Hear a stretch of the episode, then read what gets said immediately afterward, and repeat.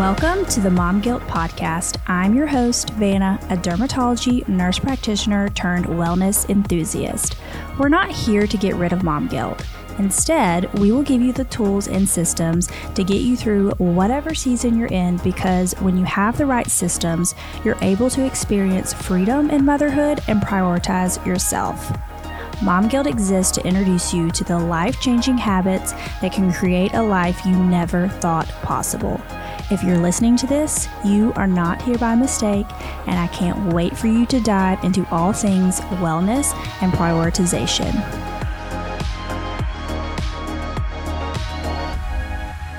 Hello, hello, and welcome back to the Mom Guilt podcast. If you are returning and listen every week with me, thank you so much. And if you are new here, welcome. I am your host, Vanna.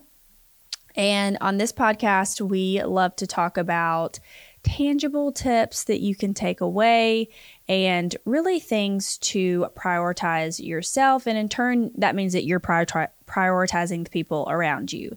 Um, every week we do a solo episode, and today's solo episode is going to be about hair loss and holistic hair things. Basically, like my hair journey, but then my take on hair loss as a dermatology nurse practitioner because I do treat patients for that.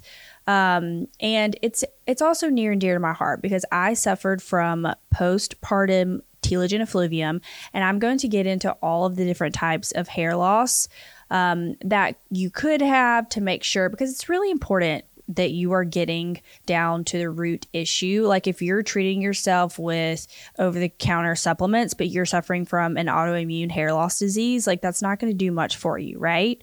So we'll get into that next. But first, my personal journey with hair loss is I had a thick head of hair. Like I'm talking my ponytail would not stay up and I had to like get the ones with grips in them because my hair was so thick and so shiny. Like I honestly hate myself for thinking about how great my hair was back then. but now it is a ton thinner. I have a hard time growing it. And it all started within my postpartum journey. And there are a few things that contributed to that. Uh, you know, it's like growing a child in you and then having them is a traumatic experience on your body, but then also mentally it's a traumatic experience. And for me, it was a very traumatic experience. I'm not sure how many, how like much I'm going to get into the like postpartum journey of it. So if you guys want me to do a solo episode on like my postpartum experience, because it was truly bad like I had to take antidepressants. I was not taking them anymore. And I, for months and months and months, was like, no, no, no, I don't want to do that. I don't want to take antidepressants. And, you know, not that there's anything wrong with them. They just make me so flat and blunt as a person. Um, so I avoided it, but like it got so bad that I definitely had to take medications. Um, so if you want me to do an episode on that, let me know.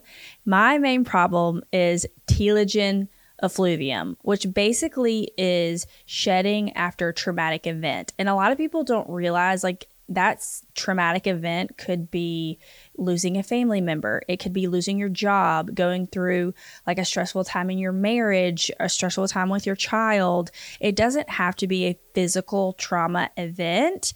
And most of the time, I see it as more of a mental trauma event when I'm talking to my patients. Um, so, Mine was personally te- telogen effluvium, and the other types of hair loss that you could experience, or like the root cause of the hair loss, could be from an inflammatory response. So that is going to be like a seborrheic dermatitis. A lot of people are say, you know, I have dandruff, or I just have dandruff, or I just have a flaky scalp. It is genuinely a medical condition.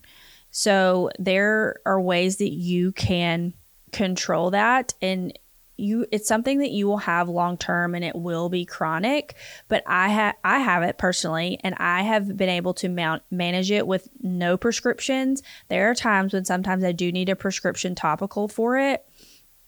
You're not going to prescribe any orals for seborrheic dermatitis. I mean sometimes you can do an anti antifungal if it's super super bad. Um, but you can always do prescriptions for that. But I have found a way to manage it at home, which I'll go over like everything that I personally do for my hair care after we talk about the types of hair loss. Um, you could also have an allergy to shampoos, conditioners.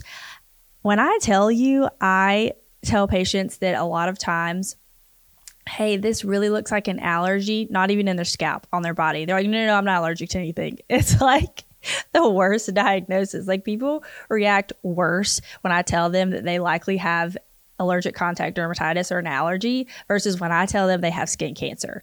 It's wild. So, if you have a really itchy, flaky scalp, that inflammation is going to cause the hair follicle to become inflamed. Your hair is going to shed prematurely and then it's going to not grow back. The follicle's not going to be as strong. So it's not going to go through all of the hair phases and stay within the hair follicle as long as it should. So you're going to be shedding a lot solely from the inflammation. So it's super important that you get that inflammation under control. Um, sometimes you can do that at home, but a lot of times you need to go see a dermatology provider. So I think it's really important if you don't know what you're dealing with to go to a dermatology provider because these other things, like there's androgenetic alopecia. That is very common, and I'm seeing it younger and younger. And I think that is a result I, I'm saying I think. I'm not saying I know. I'm not saying this is based on research or anything like that. So don't come at me. But I think that androgenetic alopecia, we're seeing younger and younger, like people in their 30s. This is biopsy proven that it's from the excess of hormones and androgens that are a result from several different things in, in our environment. So, androgenic alopecia, that's really just working against the clock. There's no cure for that. Um, but if you work on like your hormone balance, things like that, more holistically, that can help that slippery slope. And then there's also autoimmune conditions that genuinely need treatment from a dermatology provider or it's just going to progress. So things like lichen planopilaris, CCCA, I literally never say this right and I've been saying this for I kid you not 9 years. Central centrifugal cicatricial alopecia. I think that's right. And then frontal fibrosing alopecia. Um, and these can be from like tension hairstyles. These can be caused again from like an autoimmune issue. And there are several ways to treat this with oral, topical, and intralesional Kenalog injections within a dermatology office. So, and really the only way to tell if you have an autoimmune hair loss condition is by a biopsy. So those three inflammation, androgenetic or like genetic hair loss, autoimmune, and then like I talked about, telogen effluvium. The most common condition I see is telogen effluvium. We've all been in the last five years through a very stressful time, the pandemic, um, I do see telogen effluvium after the I don't know if I can even say this on here. It's so weird that you're gun shy about saying a word, but the COVID vaccine, um, COVID vaccine and COVID, second round of COVID, I saw so many people shed. My husband, I mean, his hair, hair was in clumps on our pillow. So, telogen effluvium is when you're going to have hair loss or shedding three to six months after a stressful event, traumatizing event. And it usually will correct itself.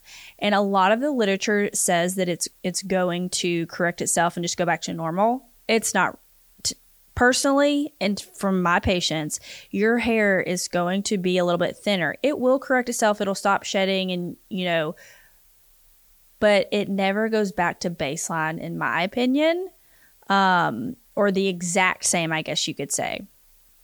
So, what have I personally done for hair products and supplements?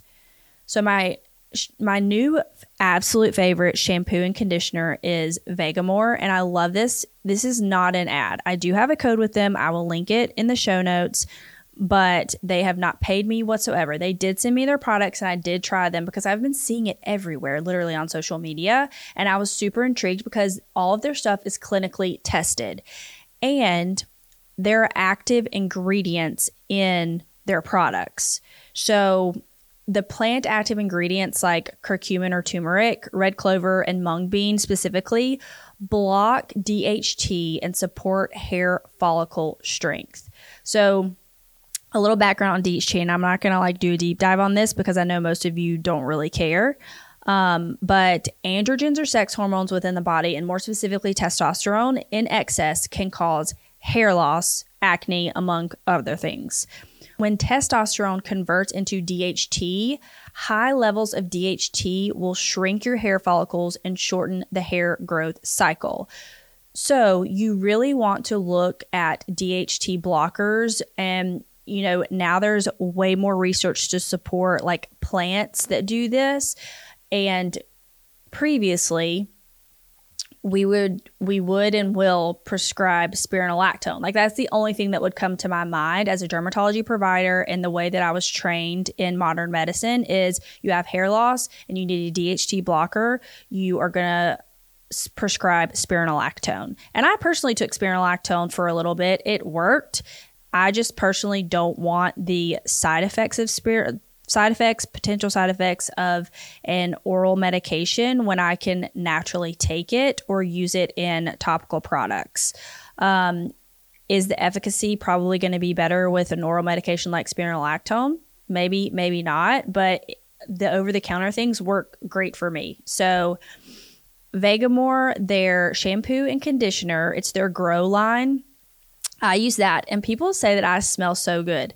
I know we're on the fragrance train, but I, like I said, the last thing to go is going to be my hair products. So just bear with me. So, Vegamour shampoo and conditioner, and then their Grow serum, it also has DHT blocker. So you can use that morning and night. It is like a solution that you put in your scalp. I focus it more like on my frontal scalp um, and then posterior because that's where I experience the most shedding. But I use that is not oily you can use it on wet hair you can use it on dry hair it doesn't dry down oily so it, like you don't have to worry about using it at certain times of the day or like only when you're showering or anything like that so that and then the oral supplement that I take. And I know this is expensive, but it is worth it to me. And I buy it in three month um, increments because you get like a discount with that. But it is, of course, Nutrafol. And the reason so you hear so many people talk about this product is because it it works. It literally works. I Nutrafol does not market it like this. I explain it like this that to me it's like the natural form of spironolactone. It has a DHT blocker in it. It also has collagen within it and then mood stabilizing plant ingredients like saw palmetto, ashwagandha, um, basically plant ingredients that have been shown to help stabilize your mood. I'm not saying solely use these things. I mean, if you are having mood issues, then you definitely need to be seeing somebody for that. Um, but there's a lot of research to show that saw palmetto, ashwagandha can help with stress, things like that. And we know when our stress increases, our cortisol increases, therefore our testosterone increases. Therefore, that's where the hair loss comes when the testosterone converts into DHT and causes the follicle to shrink. Um, so I love Nutrafol. And eh, but if there's if you feel like you cannot afford that, I totally get that. Everybody has a budget. Not everyone can spend close to 60 70 dollars a month on a supplement what you could do is I, before i took nutrafol i did oral collagen and just so you guys know oral collagen is not a complete protein like if you're saying you're getting 10 grams of protein in your collagen in your coffee, your matcha, whatever in the morning, that's not a complete protein. You're not really getting that as actual protein, but it does help support your hair, skin, and nails. So if you want an alternative, you could do like a collagen powder. Um, and then also something important to note a lot of people will ask me about this within my practice and you know as family friends biotin alone is shown to not do a lot for hair growth if you do not have a deficiency in it. Not to mention, biotin can lead to false thyroid lab results. Not saying that it affects your thyroid, but it can lead to false positives, and then you're inaccurately being treated for a thyroid condition you don't even really have because you're just taking high amounts of biotin. So it's really important to let your practitioners know if you are taking a biotin supplement. Nutrafol has biotin in it, but it also has other things in it. I don't personally recommend to take biotin alone for your hair loss, but I think it's a good tool to have in your toolkit. So that I take Nutrafol every day and then a couple times a week I will wash my hair. I do the I try to do the Vegamour Grow Serum every single day, but things that I do periodically for my hair. Every week or maybe like I don't get around to it that week, but every one to two weeks before bed, I'll do like a hair oiling mask soap soak. And I've talked about this on my TikTok, but I will take rosemary oil and then the Kerastase anti dandruff serum that has salicylic acid. And it's gentle enough that it's it's marketed by Kerastase to use it nightly if you have like a flaky scalp.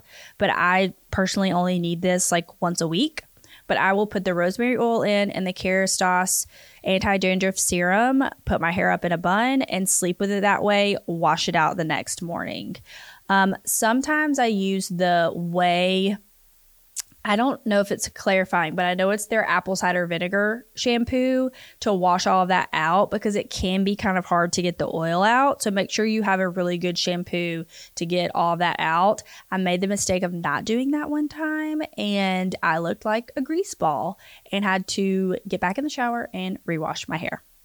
So I'll do that just for maintenance. And I honestly love the smell of rosemary oil and I laugh because I, as a dermatology provider used to be like, oh, people are using essential oils and I smell them, but now I like them because we've changed and evolved. So when I have a dandruff flare, because I have I had dandruff very bad when I was not taking care of myself and my body. I what I would do is I had prescription topical steroid. We don't you don't use those long term. It is important that your provider, if you get a topical steroid prescription, discusses the risks and side effects of those of using those long term because there are risks. And I know they're doing studies on the the absorption systemically of topical steroids too, so TBD on that. But topical steroid, more than likely clobetasol, twice a day for 7 to 14 days a lot of people will say 14 days. I personally can just do it twice a day for seven days and it suppresses my flares. You can also get hydrocortisone liquid over the counter. I have not personally used this, but I think that is a great option if you do not have access to a prescription or do not want a prescription.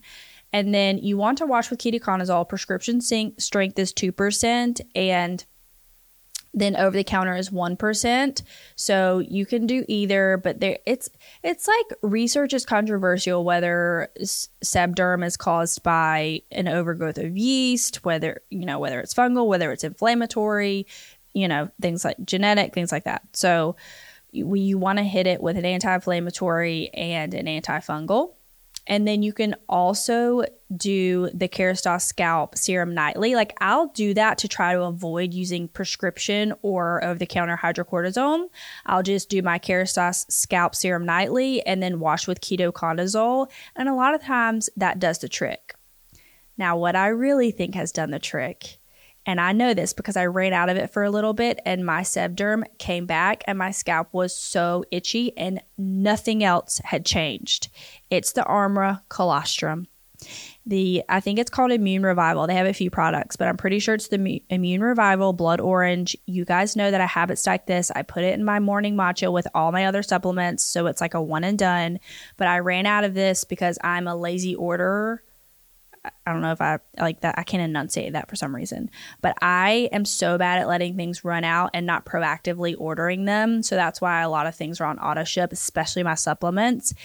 And I have made this one now, but I didn't. I ran out of it for like a week and my dandruff, seborrheic dermatitis came back with a vengeance when I was not taking the Armra colostrum. So that's just something to consider putting into your supplement routine if you suffer from like flaky, itchy scalp. But it also helps like overall with your immune system, things like that. So things that you can ask your derm about because I don't want this to be one side or the other. Like I totally get some people are for more modern medicine. They want to go to a derm provider, but there you can do a couple of different things for all of those hair conditions or hair loss conditions orally and topically. So most commonly for like your seborrheic dermatitis, allergic contact, you're going to be given topicals, maybe an oral antihistamine if it's an allergic contact oral medication. For androgenetic alopecia, if you feel like there's shedding involved, they'll talk to you likely about spironolactone. Um, and then maybe do topical steroids. You could even consider PRP injections. There are a lot of options. Oral minoxidil, um, and then topical and oral finasteride as well. So you have a lot of options there. As far as autoimmune, I'm not going to go into that specifically because there are a multitude of different ways that you can treat those. But a lot of times they're going to be like intralesional Kenalog injections or oral medications. And then telogen effluvium, like we talked about, they're going to offer you, um, or you can ask about spironolactone and then topical um, corticosteroids. But again, I have seen both sides of it. I have prescribed those medications. I have taken those medications and I have seen just as good, if not better, it, in my hair loss, seborrheic dermatitis with doing the things that I have done previously. So, I have personally taken an over the counter approach recently and it's worked really well. So, I'm asking you a favor if you think these are helpful, if you like these solo episodes that are like more informational, please rate and review. And I'll leave a link below for you to do that because like I I went to go rate and review a podcast and I was like, this is kind of hard to find. So I will do a link and then as always, I will link all the resources in the show notes and make sure to let me know what solo episodes you want me to do next. You can DM Mom and Guilt Podcast. You can comment on any of the reels that we put out. I try to put out reels almost every single day, and you can comment on any of those on what you want to hear next. And I think we're we we reached over 500 de- downloads in the first month, which I'm super proud of. And I know like the big picture and, you know, perspective of things, these podcasts that I listen to have hundreds of thousands and millions. And one day I hope to get there. But I just want to end this saying thank you. I don't know why I feel really emotional right now, but I want to say thank you for the people that have even said anything to me and congratulated me on this podcast because we're coming up on a month, I guess, is why I'm doing this. but I just want to t- share my sincere appreciation, gratitude for the for those of you that listen, for those of you that are new here. Um, this is definitely a labor of love. It's not an easy thing to do, and I have a really great team to help me. Um, Chase edits and produces these, and I'm super thankful for him because he does them last minute for me because I'm terrible at recording them. But on that note, thank you guys. I love you guys, and I will see you on the next one. Before you go, to grow our Mom Guilt community, rate and review on iTunes, Spotify, or wherever you listen. Find and follow us on Instagram at Mom Guilt Podcast and on TikTok at Vanna Padilla underscore NP. You can also watch each episode on video form at my YouTube channel, Vanna Padilla. Last but not least, always remember take what you need, and it's okay to want more. See you next time, Mama.